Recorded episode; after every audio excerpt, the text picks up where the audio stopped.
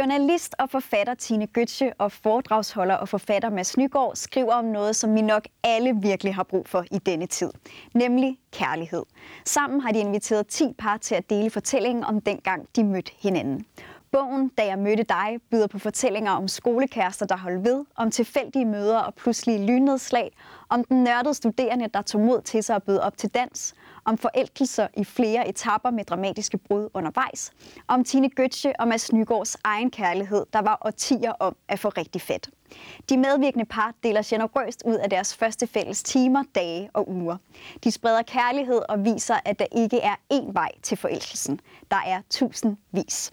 Da jeg mødte dig er 11 fortællinger om at finde kærligheden, illustreret med parernes private fotos.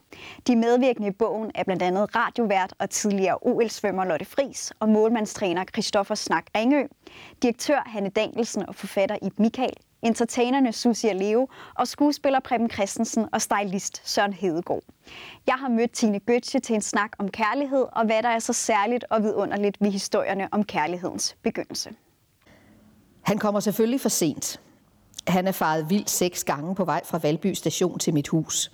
Der er også 700 meter, så det må naturligvis gå galt.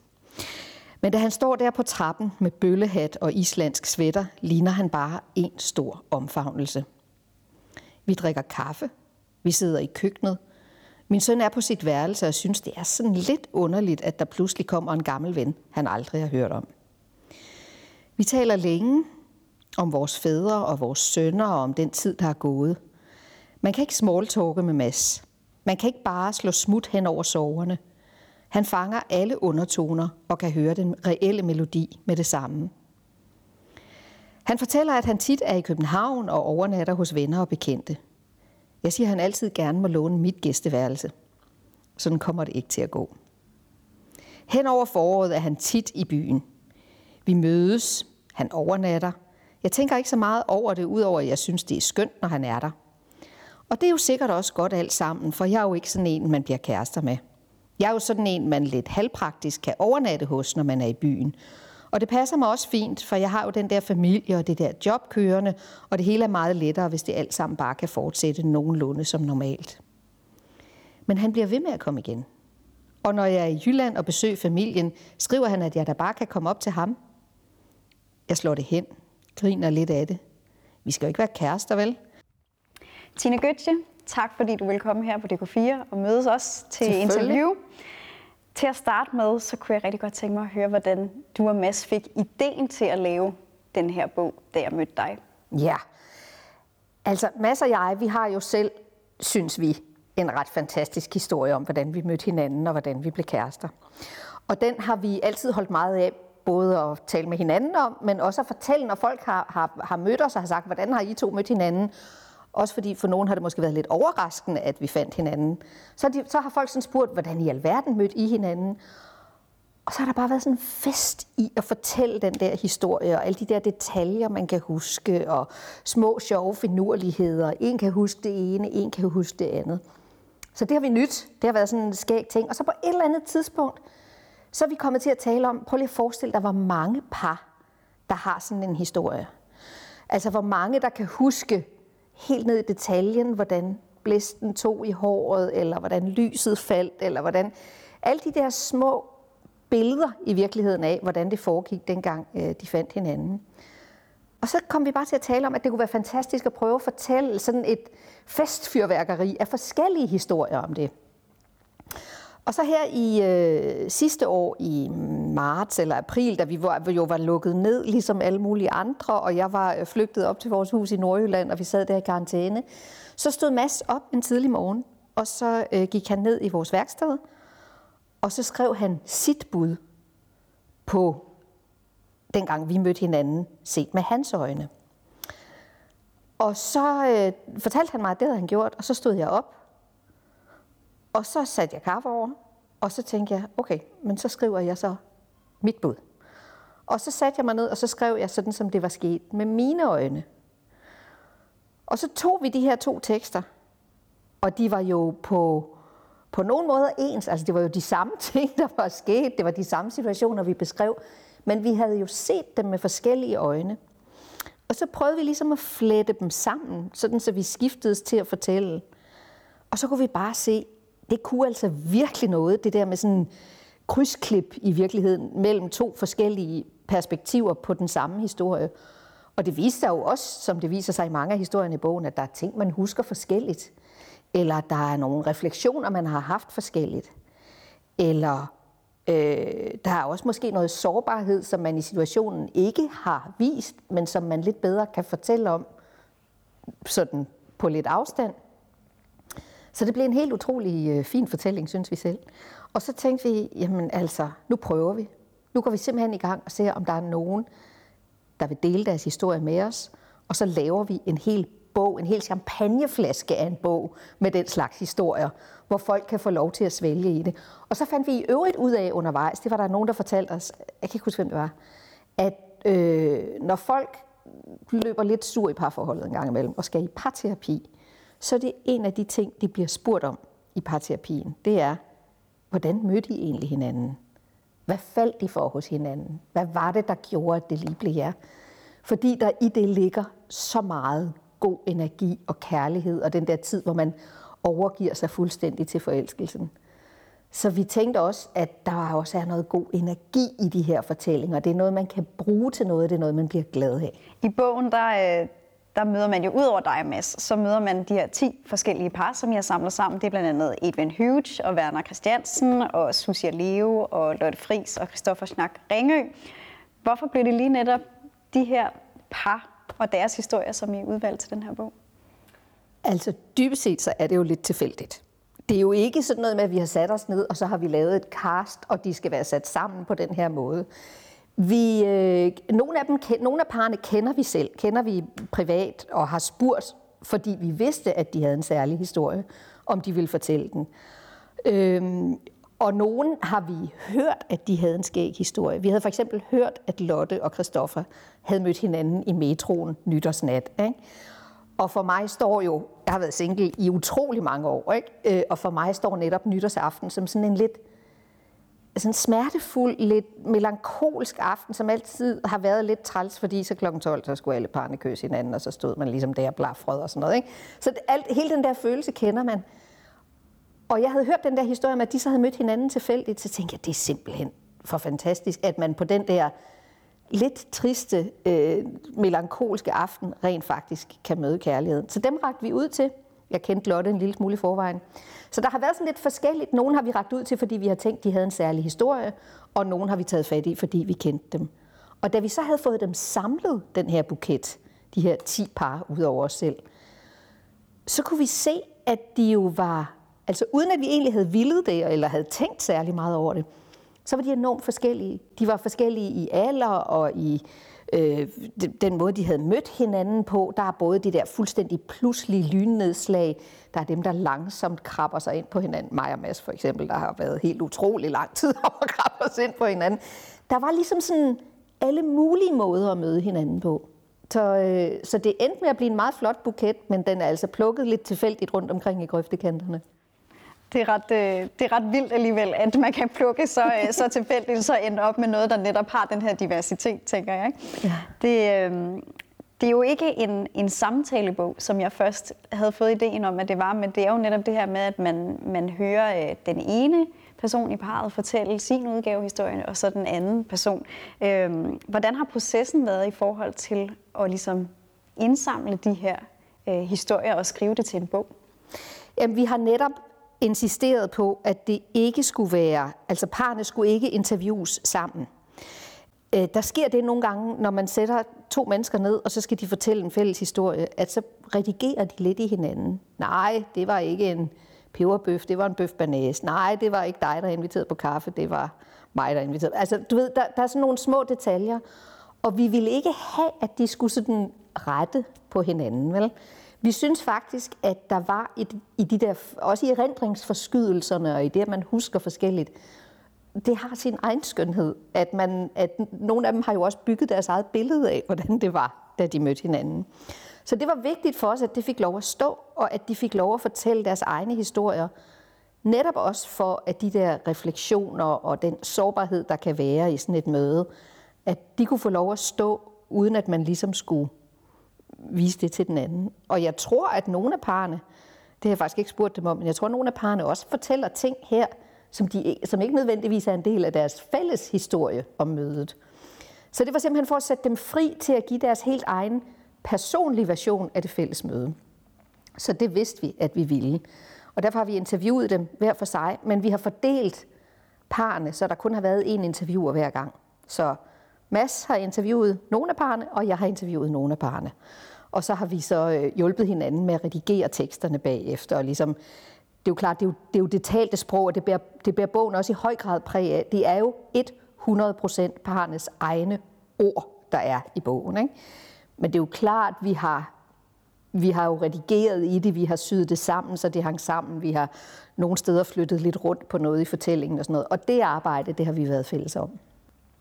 Hvordan har det været at blive øh, indvidet, tænker jeg, i så øh, private og intime detaljer om andres øh, forhold? Øh, jamen jeg, synes, jeg synes, de 10 par, der medvirker, har været helt utroligt generøse. De har virkelig, altså det er som om, nogle af dem skulle lige vende skråen, og vil vi det, og har vi lyst til at være med, og sådan noget. Øh, men det var som om, da de først så havde sagt, okay, det vil vi gerne, så var der ligesom øh, også fri passage til, at man kunne tale med dem om også om de svære ting, og, og for nogle af dem også om, om de meget store knaster, der har været øh, undervejs i den her forelskelse. Så det har faktisk været... Øh, altså det har, det, det har gjort mig ret øh, ydmyg og, øh, og taknemmelig, at de har ville dele ud på den måde. Øh, det har jo været vores intention, at de 10 par også skulle være, de skal jo også være glade for den her fortælling. Det skal jo også være sådan, så når de læser den, så, så bliver de glade inden i over, at det var historien om vores møde.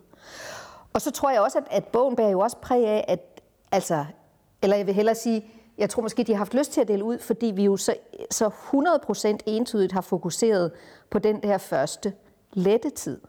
Vi ved jo godt alle sammen, at særligt de par, der har været sammen i mange, mange, mange år, der har der også været bump på vejen. Der er et enkelt af parne, der fortæller om et meget stort bump på vejen. Men, men, men, men fordi vi har zoomet ind på den der allerførste tid, så er det jo sådan set kun lykken. Det er jo kun den der boblen i maven. Det er derfor, jeg kalder det en champagneflaske af en bog. Ikke? Fordi det er den der øh, citrende, boblende følelse, vi har fokuseret på, og den har de gerne ville dele ud af. I bogen så slutter du masser af med at fortælle jeres historie, som mm. du også fortæller, er jo netop er noget, der har været, jeres forelskelse har været mange år ja, undervejs. Hvad, ja. hvad har I selv gjort jer tanker om at, at dele jeres historie til alle i den her bog? Altså, øh, jeg har egentlig altid været meget privat. Jeg har ikke, i de år, jeg har været vært på TV-avisen, har jeg ikke haft øh, ugeblade hjemme i min privat. Jeg har ikke ville øh, tage billeder, øh, vise billeder af mig og min søn i hjemmet og sådan noget. Jeg har altid holdt meget på, at selvom jeg kom ind i folks dagligstuer hver aften klokken halv syv, så skulle de ikke nødvendigvis ind i min dagligstue hver aften klokken halv syv. Øhm, og, og derfor så har jeg jo, jeg var nok i virkeligheden lidt tøvende men da jeg først havde besluttet, at nu laver vi en bog, der handler om det her, så var jeg også godt klar over, at, at, at så, kan, så kunne jeg ikke sådan sidde og holde på øh, også nogle af de overvejelser, der havde været svære for mig. Altså, at jeg var godt klar over, at hvis jeg gjorde det her, så var jeg nødt til også at, og, øh, at fortælle noget om, hvorfor det havde været så vanskeligt for mig i så mange år. Øhm, så det var ligesom en beslutning, der for mig kom meget nemt. Øhm, Mads har altid delt meget ud af sig selv. Han plejer at sige, at han har ikke noget problem med at lyne ned og fortælle, hvordan han føler og har det sådan i det offentlige rum. Det har jeg aldrig gjort. Men jeg tror faktisk, eller jeg ved, at det kom bag på ham, hvor meget jeg så faktisk gav los, da jeg først begyndte at skrive. Fordi det har jeg jo gjort. Hmm. Øhm, og det har, altså det var som om, da først bogen var i gang, så var det den eneste vej, der var. Og jeg synes heller ikke, at man kunne heller ikke forlange, at de 10 andre medvirkende par, at de ligesom skulle give noget af sig selv, hvis jeg ikke også selv var klar til at, at dele lidt ud. Så, øh, så det har selvfølgelig været øh, nyt. Øh, men da, jeg, da vi ligesom først gik i gang, så var der ikke nogen anden vej. Har du lært noget om, om kærlighed ved at skrive den her bog, eller er du blevet klogere på parforhold i, i processen med at arbejde med den her bog? Jeg ved ikke, om jeg er blevet klogere på parforhold, fordi bogen handler jo faktisk ikke så meget om det der lange parforhold, og hvordan holder man det ved lige. Jeg tror, jeg er blevet klogere på det at blive forelsket, øh, hvis man kan blive klog på det. Øh, og jeg vil sige, at jeg er blevet klogere på det på den måde, at det kan man aldrig vide en skid om. Vil jeg sige. Det er sådan set den primære lære af det her. Der er ingen regler. Hvis det kan ske i et psykoedukationsrum på Rigshospitalets psykiatriske afdeling, ikke? så kan det ske overalt. Og, jeg, og, og det synes jeg faktisk, at det, som er bogens vigtigste budskab, det er, at der er ikke én måde at blive forelsket på. Der er lige så mange måder, som der er mennesker. Og du kan møde det. Altså, når du mindst venter det, så står det lige pludselig og banker i hovedet på dig, hvis du gider lukke hovedet lidt op. Ikke? Hvad er det, som, som du tænker er så særligt og vidunderligt ved de her historier om den, den første tid i, i forelskelsen? Jeg tror, at øh, når de her fortællinger om forelskelse fungerer så godt som fortællinger, så er det fordi, at det er jo en tid, hvor man Altså når man, sådan er det i hvert fald for mig, nu siger jeg, når man bliver forelsket, som om jeg vidste, hvordan alle mulige har det, når de gør. Men da jeg blev forelsket, der, var, der blev det sådan, ligesom sådan en hudløs tid. Det er som om alle sanser står åben, og man tager bare alting ind. Følelser og indtryk og oplevelser, og de lærer sig på en måde, så man kan huske dem. Altså, der er simpelthen så mange fantastiske små billeder, eller øh, Bjarne Hastrup, øh, direktøren for ældresagen, han fortæller, da han har fulgt øh, Marianne hjem den første aften, da de har mødt hinanden i studenterforeningen, så vender han sig om og kigger på hende, og så tager den stride martsvind i hendes sorte hår. Og det, at han kan huske, hvordan vinden tog i hendes hår, det synes jeg, altså her jo hvad, 50 år senere, ikke? det synes jeg er helt fantastisk. Øh, og det, jeg synes jo, det er det, de her fortællinger gør. De, de, altså i den der tid, hvor man er forelsket, så er der ligesom sådan åbent ind til alle, ind til hele harddisken. Det kan bare komme ind og lære sig og sætte sig, og man kan huske det hele. Og der er så meget energi og glæde og, og sådan, ja, spirende lykke i de der oplevelser, man har. Man kan selvfølgelig også være ulykkeligt forelsket. Det hører jo med til historien. Dem har vi ikke så mange af. Nej. Her er det de gode fortællinger. Har det været svært at finde de her par øh, til, til den her bog og, og få, få, få parne til ligesom at, at åbne op og fortælle deres historie? Øhm, jeg synes ikke, det har været svært at finde parne. Jeg, altså, vi har, jo, vi har jo kigget rundt på nogen, vi ligesom kendte og vidste havde en historie, og så har vi researchet lidt og fundet ud af, hvem der havde en historie. Vi har også spurgt, øh, altså der, vi har jo spurgt flere, så det er jo ikke alle, der ligesom er med i den her bog. Øh, men det har ikke været, altså det har ikke været svært ligesom at nå hen til her, hvor vi havde den buket, vi gerne ville have. Det er som om, at, at det er meget enkelt for folk, hvis de gerne vil fortælle den her historie, så gør de det. Øh, og og øh, så, så jeg, det, jeg synes ikke, det har været svært. Jeg synes, det har været en lejende proces at nå frem til det her resultat. Udover jeres egen historie, har du så selv en, øh, en yndlingshistorie i den her bog? Nej, det tror jeg faktisk ikke, jeg har. Altså, øh, jeg tror, jeg har sådan... Øh, har jeg en yndlingshistorie? Nej. Altså, jeg ville ikke kunne skille en ud fra de andre. Jeg synes... Øh, altså, der er jo korte historier og lange historier. Der er... Øh, øh, kvinder, der elsker mænd, og mænd, der elsker kvinder, og kvinder, der elsker kvinder, og mænd, der elsker mænd. Der er, det er på kryds og tværs på alle mulige måder. Der er øh, arbejdsrelaterede møder, der er skolemøder, der er tilfældige møder, der er utrolig langstrakte møder, der er... Øh, jeg, jeg vil have meget svært ved at pege en ud og sige, det her er min yndlings. Jeg har måske sådan nogle, altså jeg har måske sådan nogle billeder, der står. Øh, jeg har som, altså vinden mm. i Mariannes sorte hår, den der 1. marts 1970. Nu kan jeg så også deres mødedato, det er også. altså jeg har sådan nogle, øh, jeg vil mere sige, ja, sådan nogle, sådan nogle billeder, øh, Sørens røde bøjet plastikkamp, der hang fast i, præ, i nej, Prebens røde plastikkamp, ja. der hang fast i Sørens øh, sweater. Og jeg, jeg synes, når man får fortalt historierne på den her måde, så jeg har det lidt som om, jeg har været med hver gang. Altså jeg har det lidt som om, at jeg var også til møde på Radio Rosa, da Adrian og Werner mødte hinanden. Og jeg var også med i studenterforeningen, da Bjarne og Marianne mødte hinanden. Og jeg var på Brøndum med Søren og Preben, og jeg var til konfirmation i Saltum Kirke med Leo, Susie og Leo. Jeg synes, jeg har været over alle de der steder, fordi vi har været så langt nede i teksten. Men man kommer, altså når man skriver de her historier, redigerer dem og kommer tæt på parne, så kommer man til at holde dem alle sammen. Altså det, jeg kan man kan ikke vælge mellem sine børn. Jeg kan heller ikke vælge mellem dem her. det er klart. Hvad, hvad håber du på, at man som læser får ud af, da jeg mødte dig? Jeg håber, man får troen på kærligheden tilbage. Og jeg håber, at i en tid, hvor vi alle sammen har siddet indelukket i vores hjem og tænkt, kommer det forår aldrig? Kommer den der glæde og jubel aldrig tilbage? At der får man troen på, at lige om lidt, så lysner det. Og så går vi ud i livet, og så vil der være mennesker, der møder hinanden igen. Så vil der være sød musik, der opstår alle mulige ventede og uventede steder det kommer tilbage, og det er lige der, når man griber ud efter det. Det håber vi. jeg håber, at jeres bog får en øh, rigtig flyvende øh, modtagelse. Og, øh, det håber jeg også. Ja. Og vi vil jo gerne have, altså når, det er min første bog, ikke? Mm. jeg havde jo håbet, at jeg sådan skulle ud med den og møde nogle af dem, der skulle læse den, og det vil jeg bare så gerne, og det må vi bare ikke. Men når vi må, så er I der. Så er, så er I klar. Ja. ja. Tak fordi du vil komme her og lave interview. Det er mig, der siger tak.